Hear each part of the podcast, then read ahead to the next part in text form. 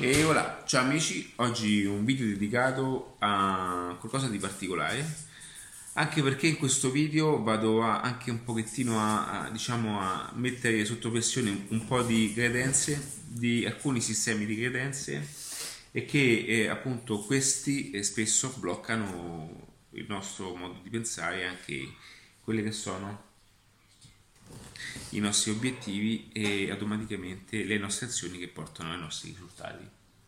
Allora, di che cosa sto parlando e se ancora non mi conoscessi, sono Ale di adattiva.net, mi occupo di marketing strategie digitali e business online, insomma.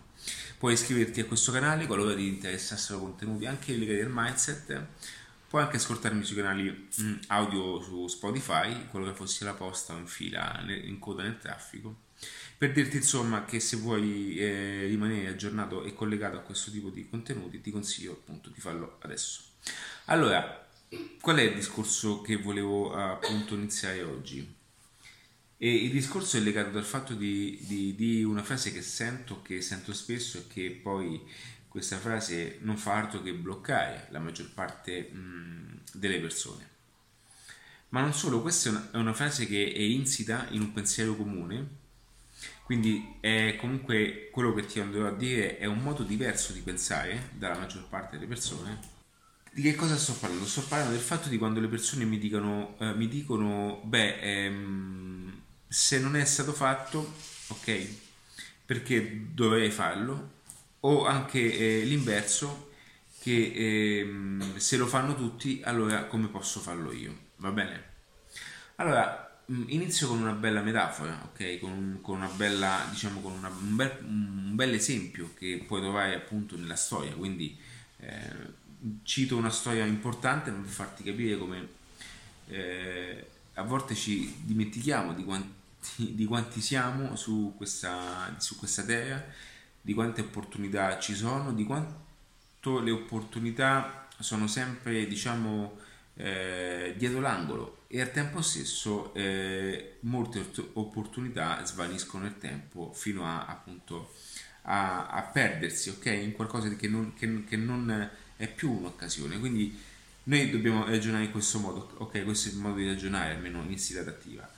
Noi abbiamo, una, abbiamo un modo di vedere le cose eh, abbiamo davanti delle opportunità. Queste opportunità vanno sfruttate vanno consumate e automaticamente poi vanno anche lasciate andare perché ci saranno sempre nuove opportunità.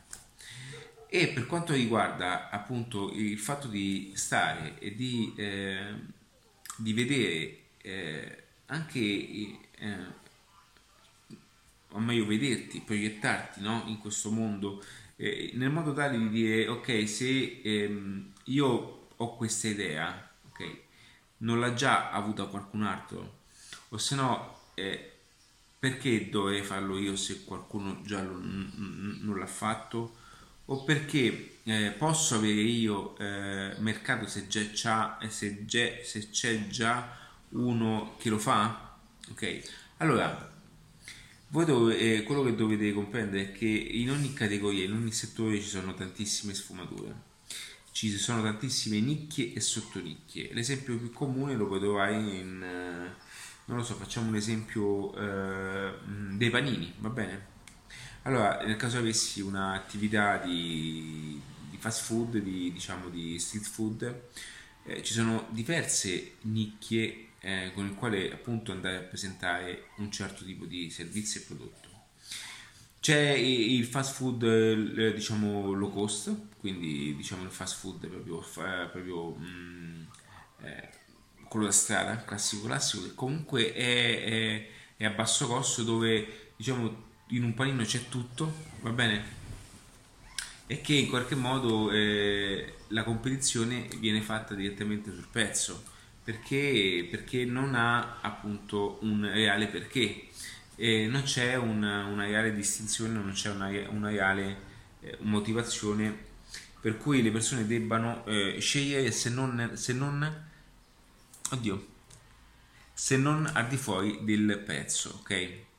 Poi c'è invece la linea quella più comune, la linea media, quindi è, cominciamo ad andare su eh, Burger King, insomma panini anche, ma non solo, no, panini, diciamo le paninoteche, classiche paninoteche un pochettino più avanzate che danno anche eh, un panino un pochettino più, eh, diciamo, esteticamente anche più carino, che danno anche, eh, diciamo, eh, la bevanda, comunque ci aggioiamo su i 4-5 euro, va bene? 5-6 euro, adesso non so preciso quanto è, va bene. E poi c'è la linea gourmet, ok? Automaticamente sono già tre nicchie diverse, ok? Di target di pubblico, ma in ogni nicchia, ad esempio quella gourmet, ci sono tutte sottonicchie.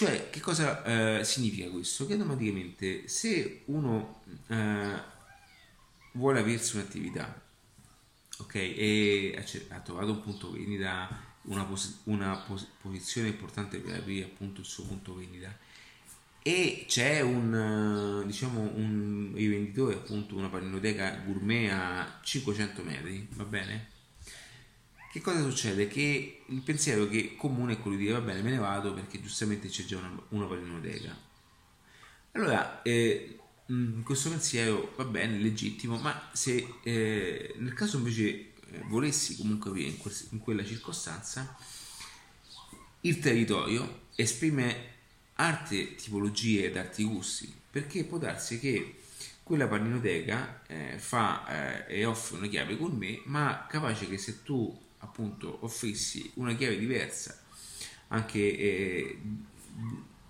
totalmente dedicata a degli aspetti, di, agli aspetti culinari che, che, che, che, hanno sì la stessa chiave gourmet ma capace che è più verticale verso le carni. Quindi ehm, carni più eh, diciamo più, eh, più costose con il quale tu eh, puoi fare benissimo degli hamburger di, alta, di altissima qualità solamente dedicato in quel settore di quella nicchia questo per dirti che automaticamente non c'è mai una fine e non c'è mai un vero inizio. E quando mh, mm, noi pensiamo di compiere un qualcosa, quindi ci affacciamo ad un mercato, a volte dimentichiamo che ci sono comunque le nuove generazioni che nascono. È come dire, mh, mm, se mm, posso io aprire una nuova paninoteca se ce ne sono già uh, due, ok? È paradossale. Io ti consiglio di evitare i contesti di competizione, ma comunque sì, perché comunque ci sono generazioni nuove che arrivano, ok? Molte se ne vanno e nuove che arrivano. Il che significa che questo eh, ciclo è infinito e se interpretato e se letto nel meglio dei modi, ti renderai conto di come infine il business non ha mai fine e non ha mai eh, né difficoltà e né ehm, diciamo un limite anche di consumo. Perché così. Allora quando è che poi accadono queste circostanze? Quando le persone si soffermano e vanno a, a puntellare eh, delle basi di fondamento e di, e di credenze che bloccano questo tipo di ragionamento solo perché non, non, non riescono a vedere ciò che esiste ok perché molti ristoranti sono in difficoltà oggi? Perché anche la ristorazione classica è in difficoltà? Perché eh, la ristorazione comune, ok? Noi veniamo da una cultura dove il ristorante una volta era una vera occasione, no? Dove mh, quando si andava a cena fuori, mh, le famiglie andavano, eh, eh, prima cosa, a pranzo fuori perché era un momento veramente, eh, eh, una ricorrenza veramente straordinaria Okay, perché si stava in casa, si gestiva tutte le cose in casa, le mamme cucinavano, c'era questa us- usanza no? di, di, di, vivere le case in un certo modo, di mangiare anche bene tanto, anzi nei ristoranti si doveva mangiare oltre, ok? Quindi era quasi un luogo, un luogo super eccezionale perché doveva, do, dovevamo esibire eh, appunto ehm, eh, tutti gli accessori che una donna appunto potesse avere in una stanza, quindi parliamo di pellicce, parliamo di... ma parliamo proprio di... di eh, per, faccio questo esempio per farvi capire anche la provenienza di questo discorso, no?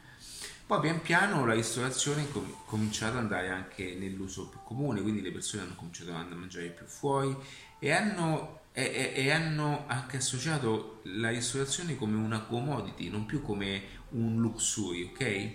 Quindi eh, oggi mangiare fuori non è più un'occasione particolare, ma è, è qualcosa di divertente, qualcosa di, eh, di, di interessante, ma non ha più quel certo fascino che aveva una volta. Quindi che cosa è successo? Che molti ristoranti, soprattutto qui in Italia, hanno ancora quella metodica, hanno ancora quell'approccio anche a, anche a fare un certo tipo di menù, no? Menù eh, pesanti, menù eh, anche molto abbondanti, eh, cercando sempre quella metodica di consumo. E, come dire, avete mai sentito parlare i vecchi ristoratori quando dicono oggi ti danno tutte eh, cosette piccole, parliamo del sushi, no? tutte cazzatine, va bene? Perché? Perché nella loro cultura non è espresso un tipo di cucina del genere, va bene? Allora posso capire che il sushi mm, non può avere eh, il gusto culinario di una cucina italiana come tutti la conosciamo, ma il, sushi è comunque un piatto, è comunque un tipo di food. Abbassi poco poco, amore. Anche, anche, perché io dico e sostengo che secondo me eh, qualcuno, quindi ragazzi, qualcuno di voi che facesse il, il, sushi, il sushi pugliese, va bene? Perché secondo me la Puglia ha un patrimonio pazzesco. Eh, eh, quindi su queste cose la Puglia eh, può benissimo formare il tutto in chiave diversa. Come vedete ragazzi, le idee ci sono, ok? Le idee ci sono quindi qualcuno, se qualcuno eh, prendesse questa idea e ne, ne, facesse un modello di business, ok? Ne sei eh, veramente contento, eh, quindi vi sto dando un'idea, eh, fatela nel modo giusto e vengo come ospite, ok? Qualora eh, veramente aprisse un'attività del genere, perché secondo me è una cosa che manca, una cosa che potrebbe funzionare. Copiare, duplicare, poi sta anche la vostra creatività duplicare quello che in qualche modo è fatto in chiave giapponese attraverso anche eh, i cibi la modalità del pesce che c'è anche in Puglia, che credo che in Puglia, anche in Sicilia, ma in Puglia ho trovato qualcosa di straordinario. Cioè, credo, la Sicilia sì, però la Puglia secondo me su queste cose ehm, non so, ha qualche... qualche... Okay. Allora, non voglio fare...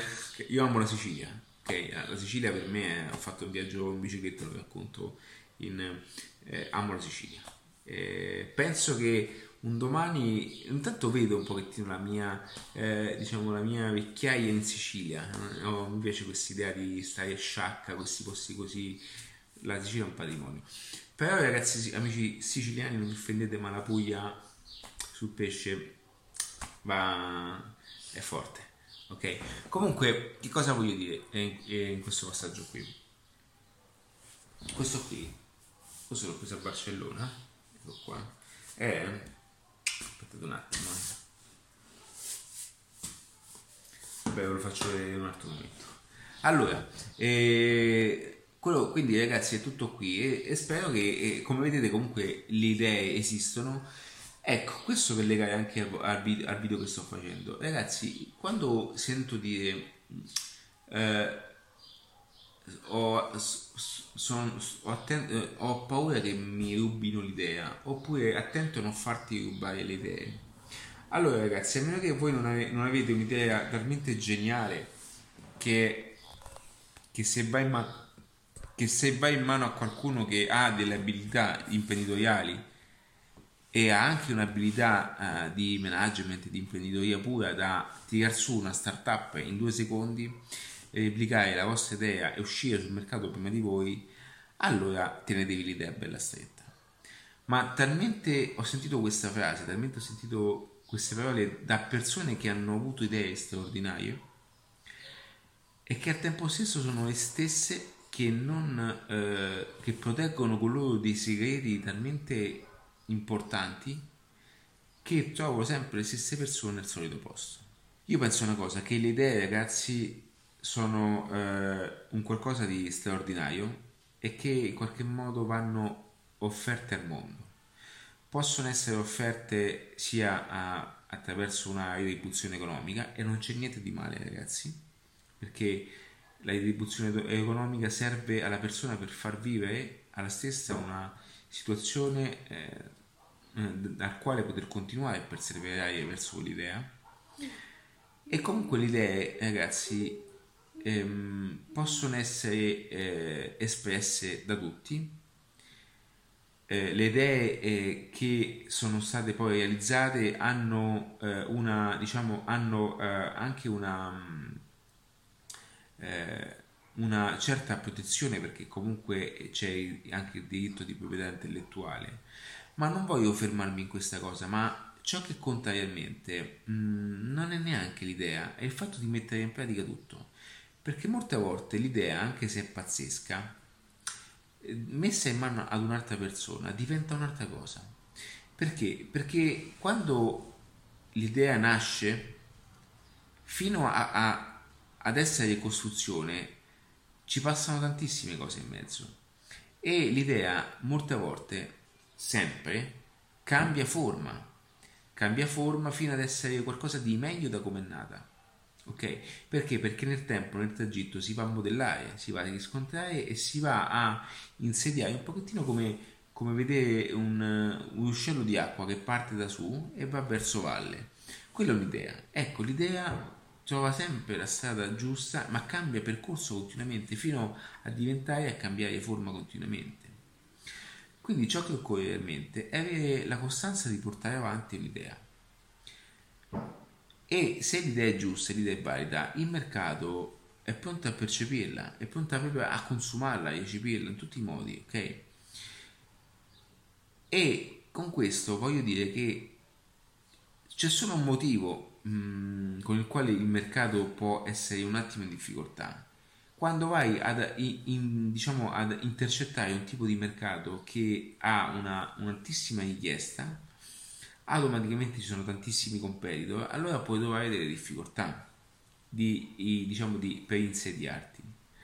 Ma eh, nel momento in cui pensassi un attimo che eh, non ci sono le condizioni o non ci sono le opportunità per far sì che tu eh, possa trasformare quello che hai in mente o accelerai un business solo perché hai paura o pensi che qualcuno l'abbia fatto, sappi che anche, ehm, anche Microsoft o Steve Jobs, che erano eh, antagonisti, no?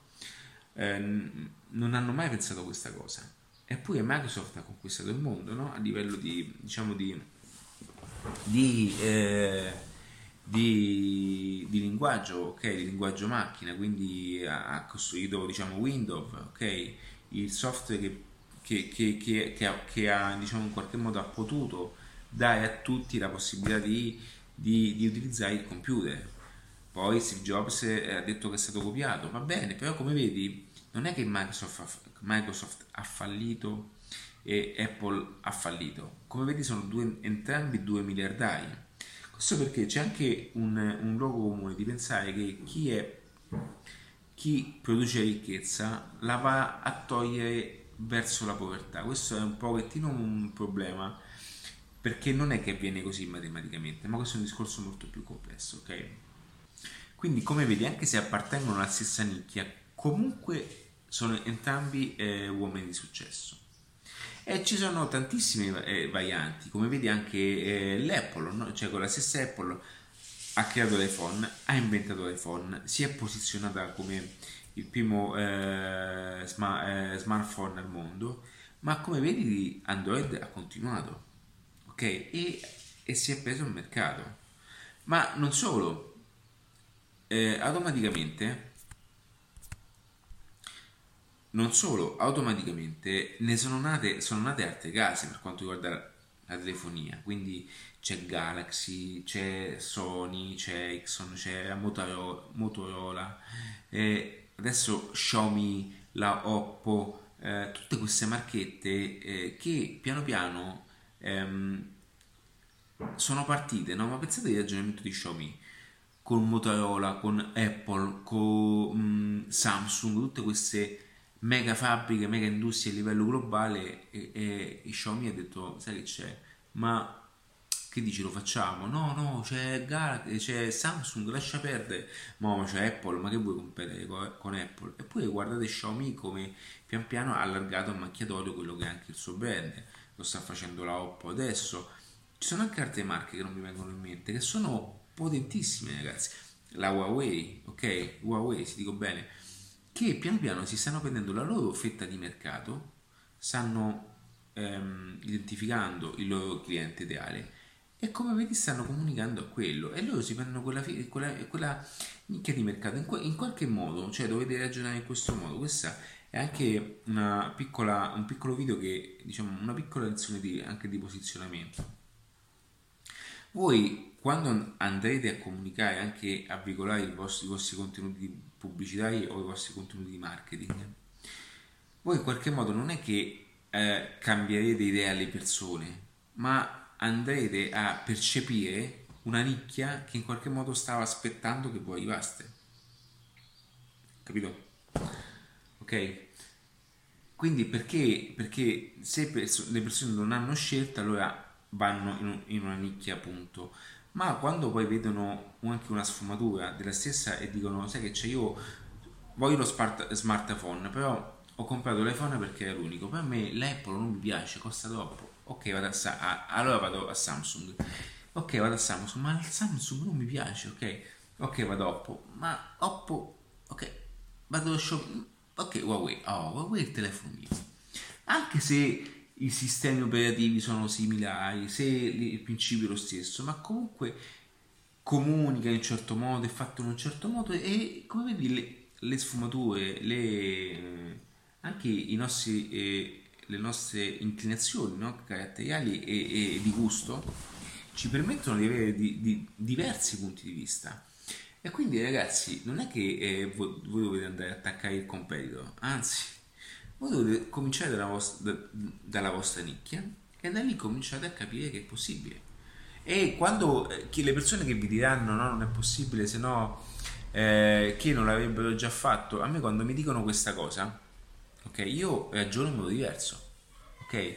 Mi dicono, senti Ale, c'è, mm, c'è, da fare questa, però è un'idea, però poi me la rubano, però secondo me se la facciamo... Mm, allora dico, vabbè, me la vuoi dire? Sì, dimmela, ok. Allora, se l'idea è valida, posso dire, ok, mi piace, funziona, eh, ci sta già il competitor, perfetto. Allora, se vuoi farla, si deve fare in questo modo, così, così, così, così. Ok? Perché? perché so già che comunque c'è una, c'è una nicchia di mercato che deve andare a prendersi. Ma non dirò mai, non, non, non, non ragionerò mai col fatto di, di, di, pensare almeno per un attimo, no, che se, l'hai, se la pensi allora l'hanno già fatta, quindi no, no, no ragazzi, non, non, è così, questa è una percezione che si ha, questo è un valore di percezione che, che poi va a bloccare le persone. Okay? E so, quando le persone, le persone che parlano dicono queste, que, dicono queste cose e parlano in questa modalità sono tutte persone che non fanno nulla. Tutte le persone che invece fanno qualcosa, almeno tentano a fare qualcosa, cercano di guardare sempre eh, la cosa con la soluzione e con il punto di vista corretto, con la chiave di lettura eh, del vincitore, con la chiave di lettura di colui che vuole almeno tentare, ok? E, e che capisce che manca una certa sfumatura in qualche tipo di richiesta. A me quando mi presentano anche delle start-up, anche se sono start-up, eh, a volte vado a degli eventi, start-up che alla fine eh, sono cazzate, va bene? E, eh, ma comunque il fondatore ha una capacità di storytelling, quindi ti, ti, ti, dà il punto di vista, ti dà il perché quella startup nasce. Allora ti fa capire comunque, anche se è una cazzata, la persona va rispettata perché, perché dice io so che non sono eh, ad esempio il primo, va bene? Perché c'è già un, un, un, punto di riferimento di mercato, però a quel punto di riferimento di mercato non ha pensato a questo tipo di clientela, o meglio, gestisce questo tipo di clientela in un certo modo che secondo me è fatta in chiave diversa e allora va rispettato perché ha ragione. Quindi si sta, sta tagliando una fetta piccola, che poi piccola è solo eh, per misura di unità, ma per guadagno non è piccola, perché, perché però qui è un discorso più legato al marketing, al pricing, e che automaticamente sta tagliando ok, dalla massa, dalla maggiore, eh, diciamo, dalla maggiore misura. Quindi è per dirvi che tutto eh, può avere mercato, tranne cose eh, stupide, ragazzi. Eh? Non è che quando parlo di passione, ragazzi, cioè la passione, a meno che non sono passioni, cioè non mi potete dire che mh, mm, allora eh, eh, andare a cavallo è una passione, eh, giocare a tennis è una passione, pitturare è una passione, scrivere musica è una passione eh, suonare la chitarra è una passione? Ecco, queste sono passioni.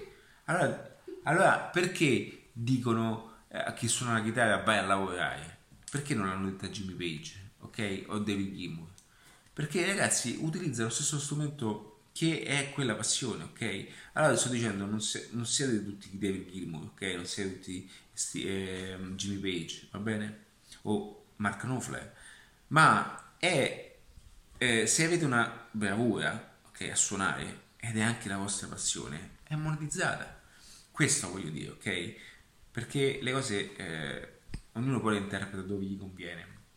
E quindi quando parlo di passione non parlo di cose finte o cazzate eh, ehm, stupide, parlo di, di, eh, di, di business che possono, essere, che possono avere una certa passione perché fai il chitarrista comunque un lavoro, una professione, creano musica.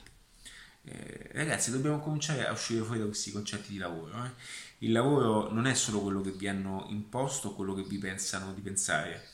Il lavoro eh, è, ehm, vedete, eh, ci sono eh, tecnicismi, ci sono, eh, c'è, c'è, da fare un bel discorso su, per quanto riguarda gli imprenditori, professioni, eh, professioni tecniche.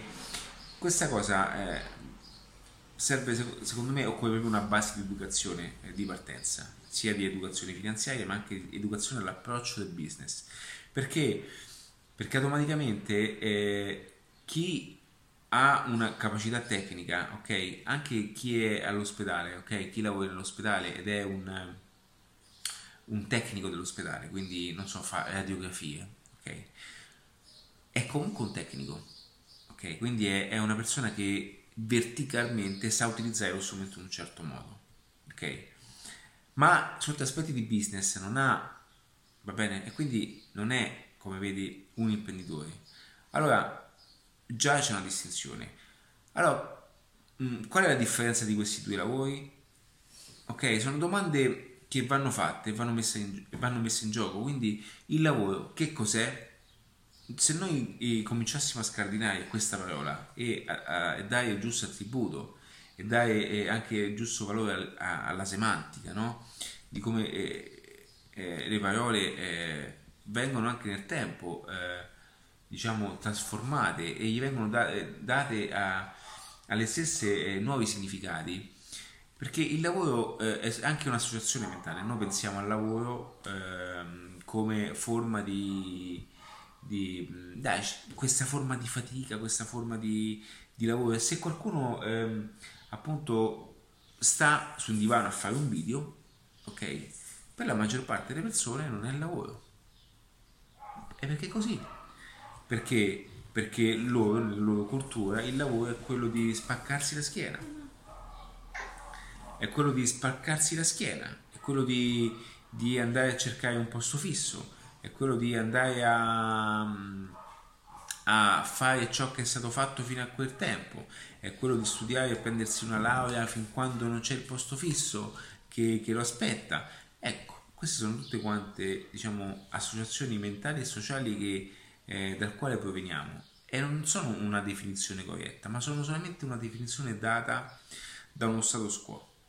Ok, sono discorsi un po' complicati, ma sta tutta qui poi la matrice nel, nel cominciare anche a, a pensare le cose in un certo modo, ragazzi, non sono discorsi, eh, lo so, io non, so qui, non, non, sono qui a raccontarvi quanto è bella, eh, diciamo, quanto è bella e facile eh, eh, diciamo, la vita, quanto è bello guardarsi il, le puntate sul canale 5, ok? Non, cioè non sono, io sono quello che ti dico e anche ti sbatto in faccia un po' la realtà ok? E, e, che da questa però automaticamente è l'unico modo per cominciare a sentirti in un certo modo. Allora, ieri ho conosciuto una persona ero in un bar, ero in un bar a, mm, vicino al palazzo, quando parlo palazzo, quando, io dico palazzo intendo sempre vicino Camera dei Deputati lì. Ho conosciuto una persona che eh, stavamo appunto scambiando due parole e lei eh, soffriva diciamo, di, della situazione cui, eh, per il quale ehm, non riusciva ad esprimersi per quello che era, ok? Eh, stava facendo un lavoro eh, dignitoso, un lavoro come tutti quanti per mantenersi, ma io una cosa gli ho detto, è una cosa eh, ho potuto consigliare, eh, lei, ok, una donna, lei, che comunque alcune cose devono essere, eh, sono tutti segnali che il corpo manda, perché se noi eh, non riusciamo ad esprimere qualcosa, mh, mm, ragazzi, quel qualcosa va metabolizzato e, ed entra in dei processi particolari di, e non vengono metabolizzati in un certo modo, per molte persone si trasformano anche in strane malattie, ok? Mm, e spesso le malattie nascono appunto dal fatto che le persone vivono delle condizioni particolari. Ok? Ragazzi, non è un caso che se la spesa sanitaria aumenta è perché lo stato e la qualità di vita dei, dei, dei cittadini peggiora. Ricordatevi, eh, più aumenta la spesa sanitaria, più, diciamo, più, peggio, più peggiora la, spe- la qualità di vita delle persone, più aumenta la spesa sanitaria. È una questione di calcolo, ragazzi. Più, eh, un, diciamo, un, un um, più si fa investimento, più si vive bene, ragazzi, e più si allontanano concetti di malattia. Cioè, eh, io a volte vivo in un certo paradosso, eh, perché quindi a volte cerco anche di stare, di stare eh, cioè dovrei anche stare zitto su alcune cose, perché eh, a volte che me lo fa fare dire queste cose. Però ragazzi, non possiamo eh, pensare di di chiudere un buco ok dove eh, mm, appunto eh, scorre acqua. Cioè a volte va cambiato il secchio ok? Perché è come dire mh, mm, non possiamo eh, pensare a, a, a, concetti di, a concetti di, di anche di, di non possiamo prenderci un sacco di medicine quando a monte non abbiamo anche un discorso di prevenzione sulla nostra persona, ok? Cioè voi non dovete vedere la medicina come soluzione, e, poi la medicina è l'espressione anche di molte persone, nel senso che la medicina è quello che ti fa passare tutto. Cioè dovete anche eh, vivere bene, dovete, dovete mangiare bene, dobbiamo mangiare bene, dobbiamo fare una vita dignitosa, dobbiamo fare un po' di sport, eh, godersi un po' di, anche di, di, di relax mentale, ma non lo dico perché Ragazzi, siamo, siamo, siamo, siamo eh, delle macchine bellissime, ma al tempo stesso siamo macchine sotto, sotto stress, sotto usura quotidianamente. E se noi non accettiamo questo fatto, ok, metteremo continuamente sotto stress una macchina fino a quando questa macchina non subirà qualche intervallo nel percorso, ok? Quindi a meno che non sono cose che non puoi eh, controllare, tutto ciò che è controllabile, almeno abbi cura di quelle che sono le tue azioni che puoi controllare. Ragazzi, sono posti in cui eh, vivono una vita serena ed hanno, danno pochi problemi di salute. Cioè, allora come si fa? Vedete, come si fa a combattere e a migliorare la qualità delle persone? Investendo anche su contesti del genere, quindi sulla qualità di vita delle persone. Più voi eh, vivete nel modo migliore e più successivamente avete meno bisogno di spese mediche più meno, eh, avete, meno, avete sempre meno bisogno anche di medicinali, ragazzi. Ok? Io, ad esempio, è stato, è stato fantastico la scena del Covid, dove questa paura, forte paura no, del Covid, eh, ha, ha, fatto compiere alle persone dei, dei gesti paradossali. Eh, un giorno sono andato a fare una, una ricarica di, al tabaccaio mi sono fermato e ho visto una persona uscire dal tabaccaio, ma eh, tutta eh, alla romana, no? imbacuccata, tutta eh, eh, mascherina, occhiali, guanti e usciva fuori con tre stecche di sigarette, ragazzi. Tre stecche di sigarette. Perché stava gestendo e stava affrontando il Covid. Ragazzi, cioè, vedete il paradosso, no?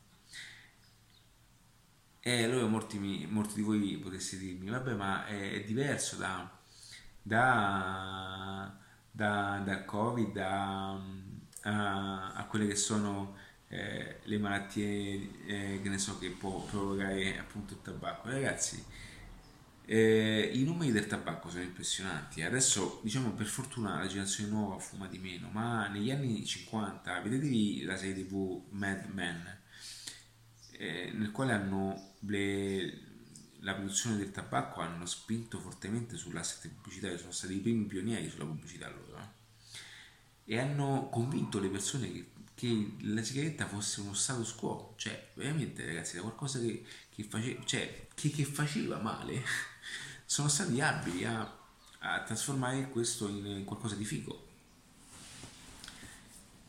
E, e, quindi vedere questa scena ci fa capire come noi siamo figli anche del marketing, siamo figli anche del, della pubblicità e di tutte queste cose. Quindi attraverso questo video puoi anche carpire e catturare come a volte anche queste grandi aziende vanno a cercare di conquistare la tua mente e come eh, la stessa se ottimizzata in un certo modo può essere mh, a fin di bene utilizzata per giusti motivi ok quindi oggi questo video è stato più che altro un video legato a, a un diciamo a un a due chiacchiere qui eh, mentre sono a casa e che al tempo stesso queste chiacchiere ti possano ehm, essere di aiuto e utilizzarle eh, utilizzare alcuni aspetti di ciò che ho detto per quello che è appunto il tuo passetto in avanti che ti possa essere d'aiuto. Va bene?